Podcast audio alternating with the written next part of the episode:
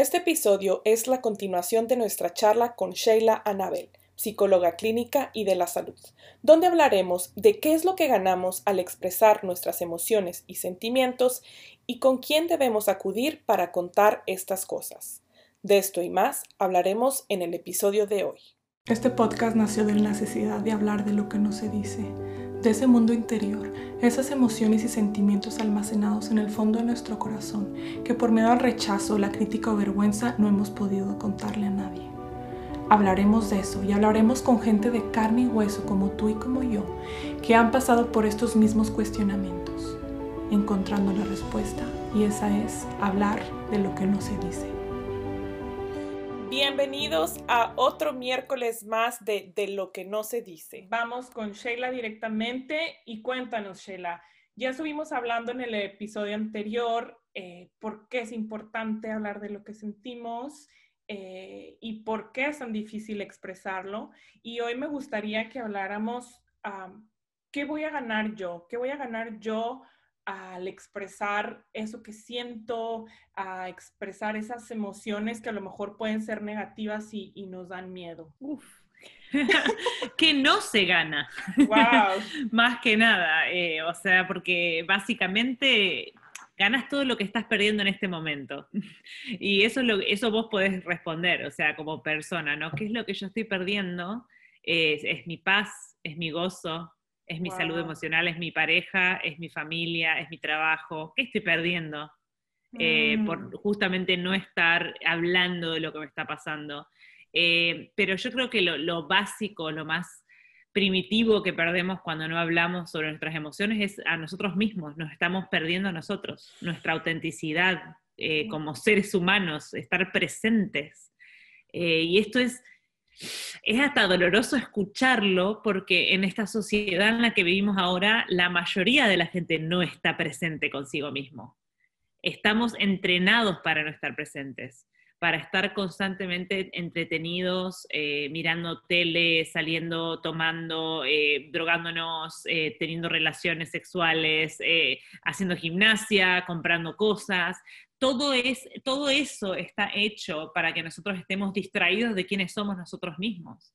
Eh, y más allá de que parece eh, como muy conspirativo decirlo, eh, eso es lo que le conviene a, las masas generales, a la, gente que dirige, a la gente que tiene otros planes, tenernos como adormecidos con justamente estar buscando entretenimiento en lugar de estar presentes en nuestras vidas y decir, bueno, o sea, hacerme las preguntas vitales como qué es lo que yo quiero, eh, para mi vida y estoy yo trabajando para lograrlo. Y no significa trabajando eh, tipo como ahora lo, vemos todos justamente en social media y todo, estoy trabajando para tener plata, para tener mi casa. No, es, es qué es lo que yo quiero ser, ¿no? Mm. ¿Qué es lo que quiero tener? ¿Quién mm. quiero ser?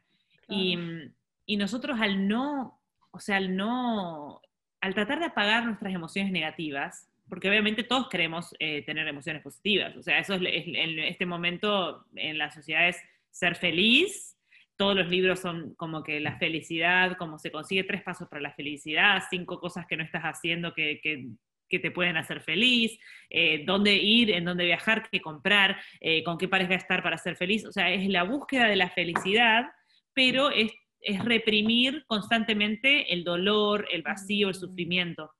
Entonces, el tema de las emociones es que nosotros no podemos elegir qué emoción eh, apagamos. O sea, si nosotros apagamos las negativas, apagamos las positivas también. No podemos decir, solo voy a sentir lo positivo y lo negativo no lo voy a sentir. Hmm. Entonces, cuando escondemos lo negativo, también escondemos lo positivo.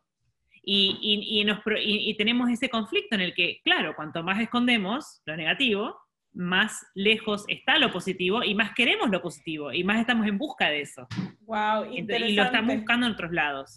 Interesante porque, bueno, como te dije, pues soy músico y viví durante nueve años en Europa y bueno, siempre fui alguien que soñó mucho, ¿no? Siempre quise estudiar en los mejores conservatorios, en los mejores lugares, con los mejores maestros.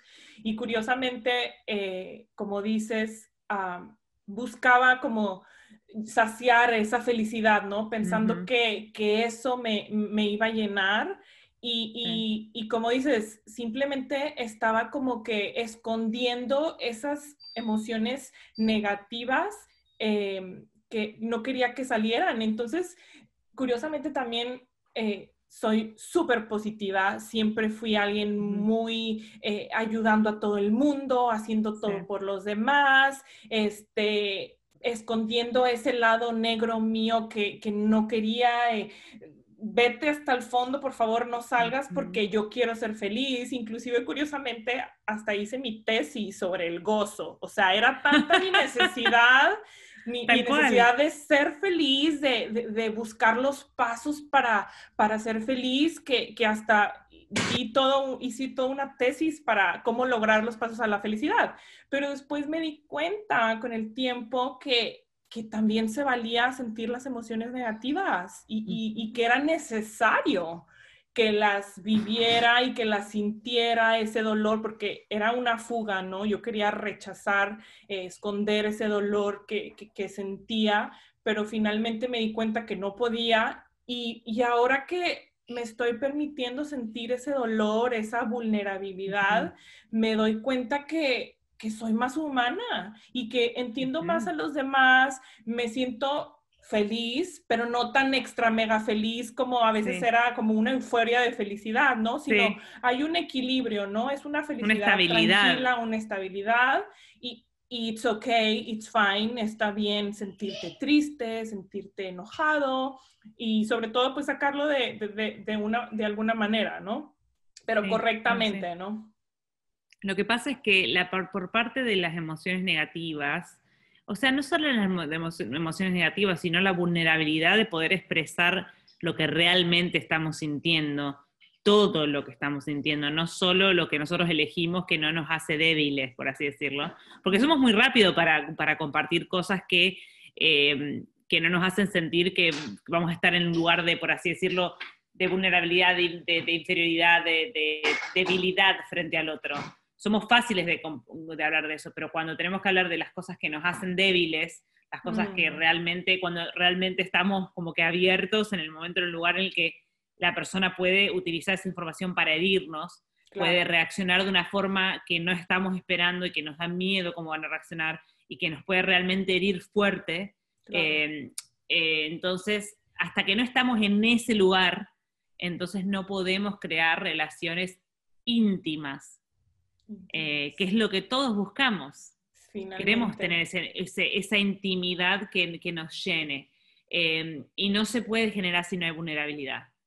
Pero esa vulnerabilidad finalmente como que nos va a ayudar a conectar mejor con las demás personas, ¿no? Totalmente. Es que esa, la vulnerabilidad es lo que nos, nos conecta con los demás.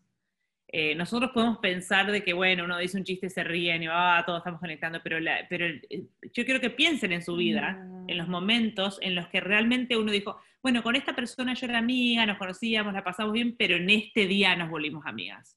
O en este momento, porque fue esa conversación que tuviste, ese momento en el que vos le contaste algo que era muy importante y doloroso para vos, o, o que capaz que no le contás a muchas personas, y esa persona la escuchó y capaz ellos compartieron algo de su vida porque se sintieron de que te estaba sacando una coraza para mostrar que hay más adentro y compartieron y eso generó esa intimidad y esa conexión y ahora esa persona es tu amiga. Eh, pasó usted de una persona como que normal, conocida, a ser alguien que, que vos decís, o sea, yo tengo una conexión especial con esta persona. Eh, y lo mismo bueno con las parejas, que vemos mucho, está el dating, el dating, el dating es muy superficial el dating hasta que en el momento, hasta que realmente en el momento ya se tiene que dejar de hacer ese baile, por así decirlo, en el que mira como el pavo real, ¿no? Con las plumas, mira lo bueno que soy, mira todo lo que te puedo dar, como eh, imagínate la vida juntos, cómo sería, lo espectacular que va a ser, y de repente encontramos ese momento, y generalmente son momentos que no los elegimos nosotros, sino que nos eligen a nosotros, que, que, nos fuerza la vida por ahí con alguna situación, capaz con algún conflicto, a que tengamos que sacar esa coraza eh, para poder mantener la relación. Entonces ahí es cuando se profundiza, decir, bueno, ahora estamos en una relación, porque ahora estamos viendo algo más íntimo, que no es la sexualidad, que es como todo el mundo piensa, ¿no? Con, el tema de, ah, bueno, ahora, ahora con la sexualidad estamos la intimidad es mucho más profundo que la parte física de la sexualidad. Ah. Entonces, en una relación, en la sexualidad, o sea, lo que tiene el sexo es que puede hacer que dos personas totalmente incompatibles sean compatibles momentáneamente. pero después cuando la gente se, se casa en ese momento en el que no han compartido esta situación, no han enfrentado su vulnerabilidad, sino que han vivido muchas cosas lindas, se han, eh, han, charlado, se han reído, han tenido la parte física que los conecta y todo, eh, piensan de que eso es la relación. Y después cuando se encuentran en los momentos bisagra, esos en los que la, vida o te hiere o trae problemas o, cosas que hacen que nosotros empecemos a sacar esas capas y, y encontrar todo lo roto que tenemos adentro. O sea, todas esas cosas que traemos de la... Porque, a ver, nuestra vida no, fue perfecta para nadie. Hay gente que ha tenido más traumas y otra gente que ha tenido menos traumas, pero no quita de que todos tenemos cicatrices. Eh, y hay otros que tenemos heridas que todavía están sangrando. Y cuando empiezan a, a mostrarse, entonces ahí es cuando la relación o se cae o se fortalece. Y eso depende de nuestra actitud cuando tenemos esos momentos. O sea que, que cuando yo me muestro vulnerable con un amigo o con mi pareja, depende mucho también si el otro resuena o, o, se siente vulnerable conmigo, ¿no? Porque también puede pasar que yo me abra y que el otro parece que me estoy chocando con una pared y ni siquiera comprenda o, o, acepte esa vulnerabilidad, ¿no? Y ese es el miedo que tiene todo el mundo. El miedo que tiene mm. todo el mundo justamente es, es, arriesgar esa vulnerabilidad y encontrar algo que no quiere encontrar, o sea, encontrar rechazo o, o alguien que te ah. juzgue o que te maltrate o que, o que no lo mm. respete. Y, y, hay como, hay dos maneras, viste, de, de como siempre tener en cuenta con respecto a esto. Nosotros tenemos que estar dispuestos a entender de que nosotros no tenemos que contarle nuestras cosas a todo el mundo, ellos tienen que ganarse ese tipo de historias. La gente se gana esas historias. Yo siempre tuve problema con eso porque soy una persona que cuento todo. O sea, soy una persona, un libro abierto. A mí me preguntan algo yo cuento. Y tuve que aprender, por medio de terapia, a elegir las personas que se merecían escuchar mi historia. Todo lo opuesto a otra gente, que es todo lo contrario, que es totalmente cerrada. Y hasta cuando tienen las personas que han hecho el trabajo suficiente para estar presentes y para demostrarte que vos podés eh, bajar esa, ese muro y contar y estar bien, que se merecen escuchar esa historia. O sea, mm. es como están los dos polos, ¿no? Está el totalmente abierto y el totalmente cerrado, y lo ideal es tener un balance entre ambos y decir, yo entiendo, por ejemplo, para una persona como yo, yo entiendo de que no todo el mundo se merece escuchar mi historia, que tengo que dar un poco más de tiempo antes de contar todo lo que tengo adentro y al mismo tiempo, por ejemplo, una persona totalmente opuesta como es mi marido, por ejemplo, conmigo, es todo lo contrario mi marido, es como que él es, es, totalmente hermético hasta que por fin abre. Entonces, somos totalmente opuestas nosotros, entonces estar constantemente en el ida y venida y encontrar un balance, ¿no? Hay de todo en todas las etapas también eh, de la vida, porque eh, hay historias que te ayudan para conectar y que están bien, y hay otras historias que son muy sensibles. Y que mm. son, que esa, ese tipo de historias que marcaron un antes y un después en tu identidad como persona, esas tienen que ser cuidadas y tienen que ser compartidas con las personas adecuadas. Y creo que también, o sea, es importante darse cuenta de que si nosotros no abrimos esos lugares de nuestra historia. Si nosotros no, no nos ponemos en esa situación, capaz, capaz que hoy por hoy esa, ese tipo de, de, situación la tenés que vivir con un terapeuta nomás, ¿no? Eh, si nosotros no hablamos de esto, no lo, no lo, vemos, no lo estudiamos, no lo tratamos de analizar, no, no lo queremos tocar porque es muy doloroso, porque tenemos miedo, porque preferimos no recordarlo o lo que sea, esa historia va a terminar definiéndonos a nosotros. Mm. Entonces, mientras nosotros no lo hablemos, nosotros vamos a ser esclavos de esa historia. Wow. Y repitiendo patrones y. Claro, vamos a ser esclavos porque nos va a determinar, nos va a, auto, a determinar la manera en que vamos a ir reaccionando en la vida. Y vamos a, reaccionar en lugar de ser proactivos y, generar, o sea, de decidir, de ser los autores de nuestras vidas. Mm. Es como es la, la diferencia entre de justamente ser un, personaje en el libro, ser el, la víctima de la historia, el villano de la historia, ser a versus ser el autor de la historia. Mm. Eh, entonces, yo, si yo no hago eso, voy a vivir siendo víctima de lo que me pasó, voy a vivir siendo capaz un villano porque, porque todo el enojo lo tengo acumulado y, y lo tiro a los demás, eh, lo que sea, que el héroe, por ejemplo, el héroe, que vengo a salvarme a mí misma cuando en verdad no estoy, no estoy salvando a nadie, me estoy ahogando en mi historia.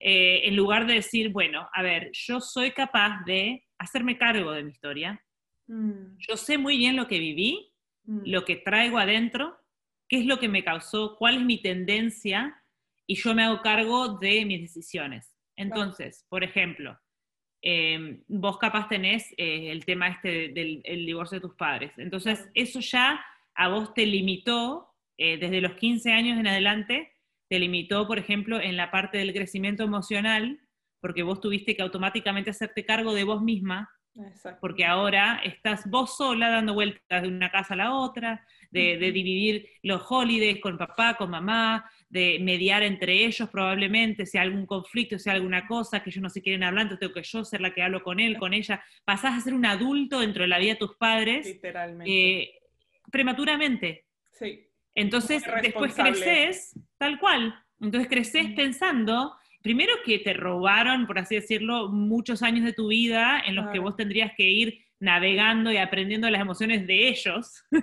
o sea, ellos te tendrían que haber enseñado a vos a navegar las emociones y vos tuviste que aprenderlas sola en el mundo y sobreponerte. Entonces te robaron, por así decirlo, un montón de inocencia y de años felices de tu, de, tu, de tu infancia todavía, porque la adolescencia todavía es un tipo de infancia infancia adulta. Ah. Eh, eh, y, te, pusieron en el mundo de los adultos eh, a manejar situaciones complejas que no estabas lista para manejar emocionalmente, mm. Lo que hace que vos después en la vida, o sea, te autoprotejas a vos misma mucho, te cambian los patrones que vos tenés con respecto a lo que significa el amor, lo que significa un matrimonio, te hace cuestionar si realmente es lo que vos querés en tu vida o no, si vos realmente creés que eso puede llegar a ser algo eh, para vos, eh, te puede llegar a traer miedos eh, con respecto, a ver, yo te estoy tirando, yo no sé bien tu historia, pero estoy tirando ejemplos, ¿no? miedos con, por ejemplo, la, si vas a tener hijos, cómo los vas a criar, qué es lo que nunca querés que les pase a ellos y hagas que vos los sobreprotejas capaz a tus hijos debido a lo que no te pasó a vos, que te pongas expectativas de madre que son totalmente irreales y perfeccionistas porque vos querés hacer todo lo que capaz tu mamá no hizo en su momento. Eh, lo mismo con tu papá, vas a querer que tu marido sea lo que tu papá no fue en su momento. O sea, y entonces si vos no vas a terapia y vos no mirás y decís, mis padres me dieron este legado, que es un desastre, o sea, que tengo todo esto cambiado, y vas cada, una, cada creencia eh, eh, mala que no te sirve hoy, que te hace sufrir, cada creencia la vas arreglando, y vas pensando, por ejemplo, la creencia solo, de, solo del hecho del amor, ¿entendés? Eh, o el matrimonio. El matrimonio no falló, fallaron las personas en el matrimonio. El matrimonio no significa que no va a ser feliz, que no puede perdurar, lo que significa que las personas que estaban en la institución del matrimonio fallaron entre ellas. Claro. Entonces, si vos no lográs llegar a ese punto, vos no te vas a querer casar, porque vas a decir, ¿para qué? Si el matrimonio siempre termina mal. Y, algo que va a pasar, y curiosamente lo que dices, como no estoy resolviendo esas emociones, esa cosa que está reprimida, que no sé ni siquiera qué es, va a lograr salir de alguna manera. Y a lo mejor si en un futuro tienes hijos o te toca un marido que se someta o es de tal o tal, pues va a salir y ya sea sobre protección o control o perfeccionismo o llámesele como lo quieras, ¿no? O sea, por eso, qué importante, o sea, yo me di cuenta de la importancia de mi responsabilidad de, de echarme un clavado adentro, de, de perdonar, de resolver, de, de, romper con esos patrones para comenzar apenas a, a construir algo más estable, a pesar de que estamos en un mundo tan loco, ¿verdad? Pero a, decidir, tal cual. Y, y porque si no, el problema es que voy a volver a repetir el mismo patrón, o sea, la misma historia, eh, sobreprotegiendo un hijo de más y este niño va a estar traumado porque la mamá lo protegió de más y así se va a un sinfín. Entonces, qué importante es echarse un clavado, ir adentro, reconocer de dónde venimos para poder cortar ese patrón y, empezar como que a reconstruirte de nuevo otra vez. Sí, y eso es lo bueno es que así como estos patrones em, disfuncionales, familiares, heredan, también se hereda eh, la salud emocional. Sí. Entonces, vos, lo importante es que vos estás en este trabajo y que tus futuras generaciones no van a tener que sufrir lo que vos sufriste. Que vos te estás dando cuenta, te estás despertando, estás diciendo, sabes qué, yo voy a ser la autora de mi vida. Yo no voy a vivir reaccionando a lo que me pasó y utilizando lo poco que tengo de recursos para tirarlos a la siguiente generación. Yo voy a hacer el trabajo. Claro. Porque tenés que estar presente. Tenés, que, tenés que estar presente en tu propia vida. Es decir, a ver, cada, a ver, cada uno de nosotros tenemos cosas buenas y cosas malas que traemos de nuestra familia de origen. Entonces, ese es el momento de sentarse y decir, esto no lo quiero llevar conmigo, esto no me sirve, esto me trajo dolor, y, darte el espacio para llorar ese dolor, para hacer un duelo de ese dolor, para si tenés que enojarte, enojarte con la persona adecuada, no con vos misma, no con, porque eso mucho pasa también con los chicos de, hijos de divorciados, por ahí como que tienen esa tendencia como que a, hacerse propios todas esas situaciones que vivieron y decir, bueno, entonces tiene que haber un problema conmigo, o yo ya estoy roto, o yo ya, ya a mí nadie me va a querer, porque si mis padres se separaron, no quisieron estar juntos para estar conmigo, para darme a mí una mejor vida, significa que nadie va a querer hacer eso por mí, porque claro. ellos son mis padres. O sea, es como algo muy, eh, y hay muchas creencias que como que se van internando en el cerebro, que depende también de cada historia, de cómo se dio la historia, por ejemplo, del divorcio, estamos dando ese ejemplo, eh, que pueden internalizar los hijos, que, que son, son profecías autocumplidas después, porque ellos mismos se dicen, todo esto termina mal, seguramente la persona con la que estoy no me va a querer. Entonces llegan a un punto en el que encuentran un conflicto en la relación y ¿qué es más fácil? La salida. ¿Qué es más fácil? Yo ya, yo ya viví emocionalmente sola. Así que lo puedo volver a hacer. Lo puedo volver a hacer. Así que ahora hay conflicto, no te gusta lo que estamos viendo, ok, bye.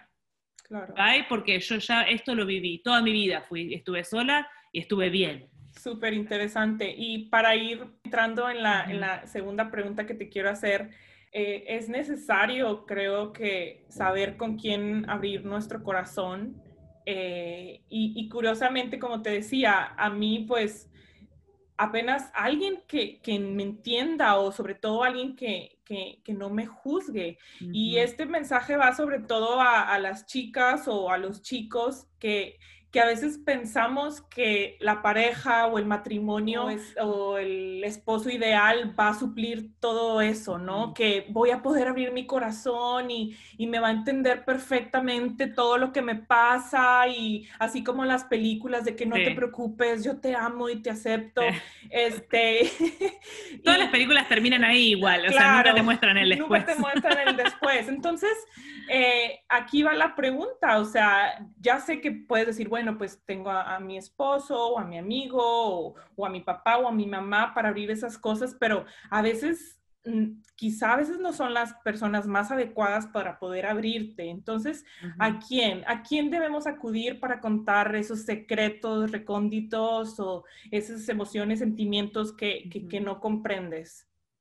Y eh, depende mucho de... Eh, el objetivo. Sí, si uno está hablando de hablar de las emociones para poder crecer, y justamente lo que estamos hablando, este proceso de, poder encontrar dónde están esas fallas, esas creencias disfuncionales y cambiarlas para mejorar, para, ser autor de la vida, ese tiene que ser un profesional.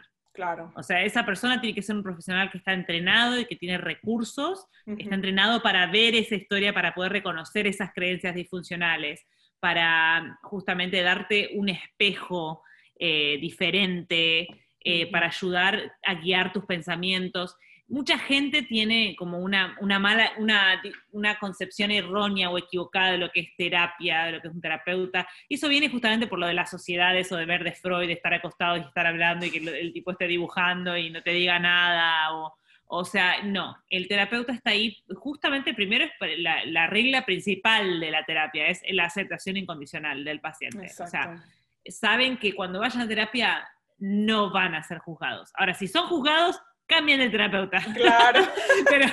o pregunten de qué escuela vienen, porque hay muchas escuelas, hay muchas escuelas de terapia. Hay que tener cuidado también. Mm. Es muy importante. Yo, una de mis preferidas, son la cognitivo-conductual, es una de mis preferidas. La terapia narrativa también me encanta, pero hay un montón de terapias diferentes. Eh, la sistémica es muy buena para la parte familiar, la parte de parejas.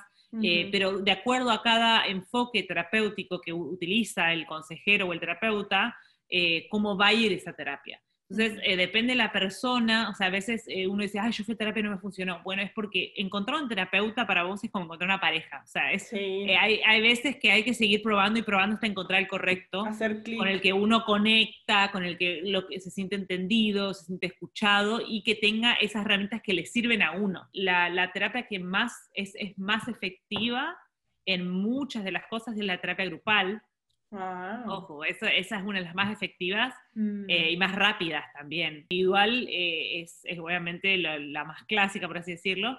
Em, y bueno, eh, yo creo que ese tipo de situaciones cuando uno quiere, el objetivo es crecer, es cambiar, es ver, es tener una, una otra campana que te esté como que de una manera profesional mirando y diciéndote, mira, por acá me parece que esto no te está sirviendo, fíjate por, por, esto, esto, esto y esto.